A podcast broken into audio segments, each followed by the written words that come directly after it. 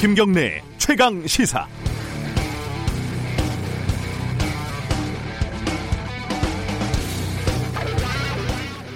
이걸 운이 좋았다고 말할 수 있는지는 모르겠습니다. 하지만 9살 아이가 지붕을 타고 넘어서 무사히 옆집으로 들어가고 야산을 넘어서 흑투성이로 1, 2km가량 길을 걷다가 만난 사람이 본인을 도와줄 수 있는 사람이었다는 건 기적에 가깝다고 볼 수밖에 없습니다.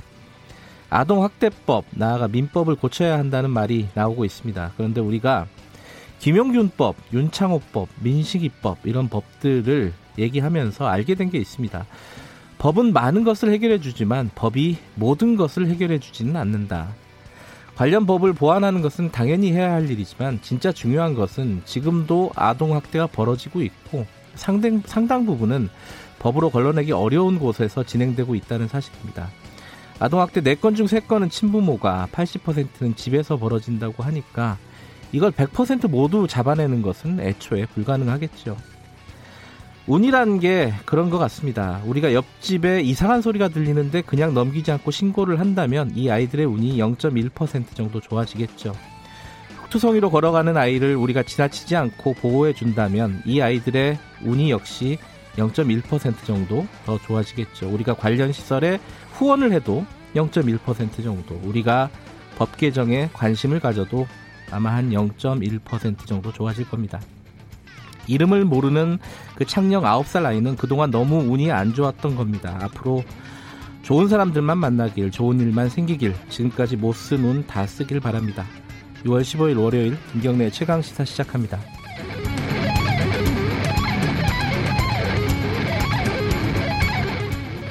김경래 최강 시사는 유튜브 라이브 열려 있습니다. 실시간 방송 보실 수 있고요. 어, 짧은 문자는 50원, 긴 문자는 100원 들어가는 샵 9730으로 문자 보내주시면 저희들이 공유하겠습니다. 짧은 문자 어, 50원, 긴 문자 100원 두 번 얘기했네요. 스마트폰 애플리케이션 콩 이용하시면 무료로 참여하실 수 있습니다. 오늘 1부에서는요. 북한 얘기가 좀 심상치가 않죠. 어, 더불어민주당 송영길 의원과 함께 어, 북한 얘기 그리고 원구성 협상에 대한 여당 입장들도 좀 들어보겠습니다. 2부에서는 박지원 의원과 함께하는 정치의 품격 김수민의 눈 준비되어 있습니다.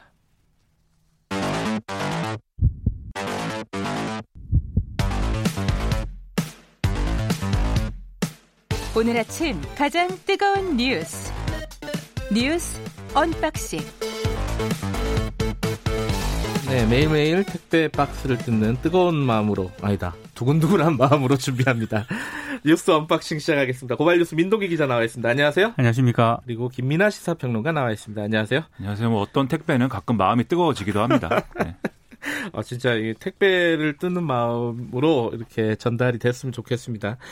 자, 북한 얘기를 좀 해야 되는데 이거는 민동기 기자가 먼저 주말 사이에 벌어졌던 일들 좀 정리해 주시죠. 북한이 지난 13일 밤 김여정 조선노동당 중앙위 제1부부장 명의로 연속적인 보복 행동을 다짐하는 담화를 발표했고요. 네. 정부가 어제 새벽 청와대 국가안전보장회의 상임위원회 회의를 소집을 했습니다. 그런데 이례적으로 회의 결과는 발표하지 않았습니다. 대신에 이제 통일부가 남과 북은 남북 간 모든 합의를 준수하기 위해 노력해야 한다 이런 입장을 내놓았고요. 국방부는 우발적 군사 충돌 방지를 위해서 9.19 군사 합의는 반드시 준수돼야 한다 이런 입장을 강조를 뭐, 했습니다. NSC 입장은 나오지 않았지만 각 부처별로 나왔다 이 얘기인데 그렇습니다. 북한이 실제로 얘기했던 것들을 정리해 보면 좀 특이점들이 좀 있죠 이번에. 특이점이요. 뭐 그렇죠. 일단 김여정 제일 부부장의 경우에는 분명히 네. 이 사안은 뭐 이 김정은 위원장의 의지가 실린 거다라고 분명히 밝히고 있고 네. 그리고 계속해서 얘기를 하고 있는 게 뭔가의 군사 행동을 할 거다라는 점을 강조를 하고 있는 거죠. 음.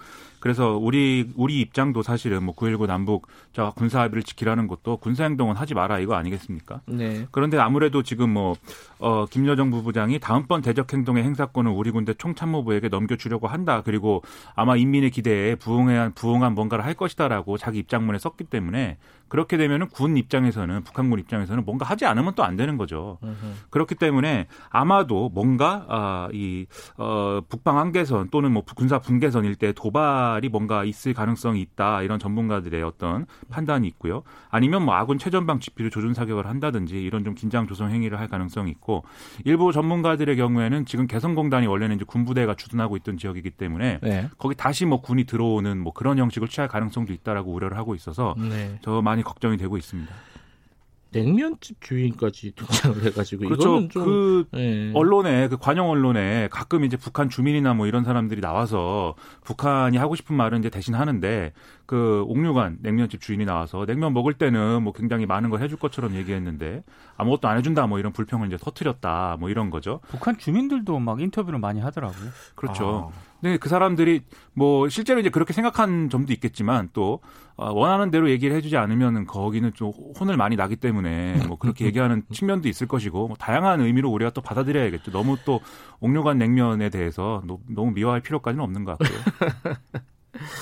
오늘이 근데 하필이면은 어, 6월 15일 6.15 공동선언 오늘 20돌이라면서요? 그죠? 네, 20주년입니다. 그러면 문재인 대통령이 여기 뭐 담화 같은 게 있겠죠 아마 메시지가 그러니까 청와대 쪽에서는 공식 메시지는 내놓겠다 이런 입장을 밝히긴 했는데요. 음, 네. 근데 지금 뭐 메시지를 통해서 이 국면 전환을 하기가 상당히 현실적으로 힘들기 때문에 네. 뭐 남북 합의의 원칙을 지킨다 이런 기존 입장을 강조하지 않겠느냐, 상당히 좀 원론적인 입장을 밝히지 음. 않겠느냐 이런 전망이 나오고 있습니다. 예. 그러니까 원래 오늘 좀, 좀 이렇게 그림이 좋은 어떤 날이어야 되는데 뭐 행사도 그렇죠. 하고 뭐 예. 이런 날이어야 되는데 북한이 이런 계속 행동을 하고 있기 때문에 분위기는 좀, 어, 뭐 좋지 않은 상황이 될 것 같고요. 그리고 말씀하신 대로 원칙적인 입장 이상의 뭔가를 꺼내기가 어려운 게 지금 북한이 계속 얘기하고 있는 것은 어, 지금, 어, 우리 남한이 뭔가 이제 풀 수 있는 문제나 또 해줄 수 있는 게 없다라는 전제를 가지고 지금 행동하고 있다는 거죠. 네. 그렇기 때문에 우리가 지금 자체적으로 뭘 내놔서 북한이 뭐 예를 들면 우리가 대북 전단의 살포를 뭐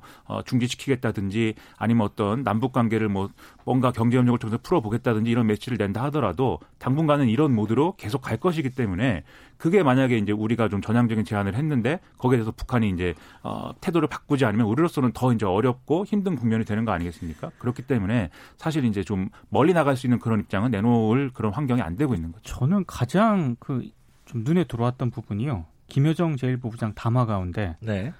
멀지 않아 남북 공동 연락 사무소가 형체도 없이 무너지는 비참한 광경을 보게 될 것이다. 이런 부분이 있거든요. 연락 사무소는 좀 상징과 같은 곳인데요. 그죠? 네. 예. 그래서 이게 문학이냐 아니면 어떤 르뽀냐 이게 갈림길이다. 예. 네, 이거는 좀 굉장히 좀 우려가 되는 대목이더라고요. 그렇죠. 그냥 기능을 정지시키는 건지 아니면 네. 실제로 뭐 무너지는 거에 준하는 어떤 행위를 하는 건지 뭐 그것을 우려가 많이 됩니다. 지금 사실은 이제 우리한테 얘기하는 것도 있지만 이제 미국을 상대로 해서 얘기하는 부분도 있을 텐데 트럼프 대통령은 여기에 대한 입장이 뭐 명확하지는 않죠 지금. 그렇습니다. 이게 뭐 그 미국의 육군사관학교 웨스트 포인트가 있죠. 네. 여기서 졸업식을 하는데 축사를 했는데 그 축사의 내용이 미군의 임무는 외적으로부터 미국을 지키는 것이지 먼 나라를 분쟁을 뭐 해결하고 이런 건 우리의 의무가 아니다 이렇게 얘기를 했거든요. 네. 근데 이게 평소에 뭐 트럼프 대통령의 지론이기도 하고 뭐 항상 해왔던 얘기이긴 한데 꼭 지금과 같은 북한 상황을 겨냥해서 뭐 한 얘기라고까지 볼 수는 없겠지만 이런 모델이 이제 안 바꾸는 과정으로 갈 거다라는 예상이 좀 된다는 거죠. 왜냐하면 미국 내 상황이 계속 지금 상당히 혼란스럽고 네. 트럼프 대통령이 신경 써야 될 문제는 이 북한 문제가 아니기 때문에 지금 상황이 그래서 북한이 뭔가 과격한 행동을 더 큰 걸 하지 않는 이상 더 엄청난 걸 하지 않는 이상 신경을 쓰기가 어려울 텐데 반면 이렇게 엄청난 걸 한다는 것의 의미는 군사적인 도발인 거고 ICBM 뭐 개발이라든지 이런 것에 준하는 행동일 것이기 때문에 그럴 경우엔 트럼프 대통령이 뭐 대화를 하자든지 평화롭게 푸는 방향에 개입을 하지 않을 가능성이 또 올라갈 수 있는 거죠. 그러면 이제 파국이 되는 거니까 우려가 많이 되고 있고요. 그리고 이제 트럼프 대통령 외에 미 국무부는 계속해서 뭐 매일같이 이제 실망을 실망만을 하고 있습니다. 음. 또 실망했다라고 입장을 내놨습니다. 어, 이 와중에 탈북 단체들에서는 어, 대북 전단 또 삐라라고 보통 부르는 거 또 하겠다는 거죠. 그 단체가 두 곳이 있는데요. 예. 그 큰셈이라는 단체는 21일, 그러니까 오는 일요일쯤에 예. 북한으로 풍선을 띄워서 쌀 500kg을 보내겠다 이런 입장을 밝혔고 네. 자유북한운동연합은 25일, 그러니까 한국 전쟁 70 주년 때 음. 이때 이제 대북 전단을 추가로 보내겠다는 입장이거든요. 네. 근데 지금 정부랑 그 경기도 같은 경우에 이걸 막겠다라고 이미 입장을 내놓았기 때문에 좀 물리적 충돌도 우려가 되고 있습니다. 북한 상황은 좀 가관해요. 예. 오늘 어, 박지원 의원도 그렇고 송영길 의원도 그렇고 관련해서 어떤 생각을 갖고 있는지 좀 물어보도록 하겠습니다. 어, 국회 얘기 좀 잠깐 해보면요. 국, 국회는 여전히 주말 동안에 어, 어떤 합의에 이르지 못했죠 여야가. 그렇죠. 뭐 오늘 이제 본회의를 해서 이제 뭔가 최종 결말을 지어야 되는 분위기인데 네. 주말 동안에 소득은 없었다라는 게 대부분 언론의 이제 보도입니다. 다만 네. 이제 뭐 장재원 의원의 경우에 미래통합당 의원의 경우에 이제 법사위는 이제 포기하더라도 문체위를 산자위로 바꾸는 선에서 뭔가 좀 합의를 해야 하는 게 실리적으로 나은 거 아니냐. 협상을 좀 하자 이런 거군요. 그렇죠. 장재원 의원은. 그렇죠. 그래서 문체위를 뭐 산자위로 바꾸면 나머지 이제 민주당이 주기로 한 일곱 개 상임위를 다 종합을 했을 때 우리가 음. 한국 사회 대부분의 문제, 주요 문제에 대해서 다 이제 개입할 수 있게 되는 거 아니냐 이렇게 좀 얘기를 했는데 네. 그런데 이후에 바로 이제 초선들까지 나서서 이제 결사항전이다 이런 입장 표명을 했기 때문에 장재원 의원만 약간 이상해지는 분위기로 이렇게 됐습니다. 예. 그 이런 그런 상황이다 보니까 김태년 이제 더불어민주당 원내대표의 경우에는 계속 이제 통합당이 발목 잡기와 정쟁을 선택하고 있기 때문에 끌려다닐 수 없고 그래서 오늘 원구성이 마무리될 수 있도록 국회의장이 과단성 있는 결단을 해야 된다라고 강조를 했기 때문에 오늘 어떻게 되는 거냐 네, 관심이 많이 쏠리고 있죠. 어, 뭐 강행 처리가 됐든 단독 처리가 됐든 어, 오늘 뭔가를 처리하겠다는 거죠, 민주당은. 그러니까 낮 12시까지요. 예. 미래통합당이 그 11대 7의 상임위 배분안 있지 않습니까? 예. 이걸 받아들이지 않으면은 뭐 예결위를 야당에 내주는 제안도 아예 백지화하겠다 이런 입장을 밝혔고요. 네. 근데 지금 미래통합당 입장에서는 사실 뾰족한 카드가 없긴 합니다. 그래서 미래통합당도 오늘 의총을 열어서 본회의 참석 여부에 대한 입장을 정할 방침이긴 한데 물밑에서 뭐 계속 접촉을 하지 않을까 싶긴 합니다. 근데 가능성이 현재로선 그렇게 네, 높지가 않습니다. 근데 이게 합의 없는 합의가 될 가능성이 크다고 저는 생각이 그게 되는데요. 무슨 말이에요? 그러니까 이게 지금 뭐 합의가 안 되면 예. 여당이 이제 18대 0으로 어, 표결을 할 것이다. 뭐 이렇게 보는 시각이 있지만 그렇게 될 가능성은 높지 않다라고 대부분 보는 거 그렇죠. 아니겠습니까? 네. 예. 그러면 11대 7 선에서 이제 배분을 할 건데 그 배분하는 기준은 어쨌든 그러면 여당이 야당 보수 야당이 제안한 그 안 지금 가합의안이라고 부르는 음. 그 안에서 뭐 플러스 마이너스이지 않겠습니까? 음. 그러면 이제 여기에 대해서 보수 야당이 협상에 응하든 응하지 않든 결론은 사실은 어느 정도 지금 정해져 있다 이렇게 음. 보여지고 네. 그럴 경우에는 이 정해진 결론에 대해서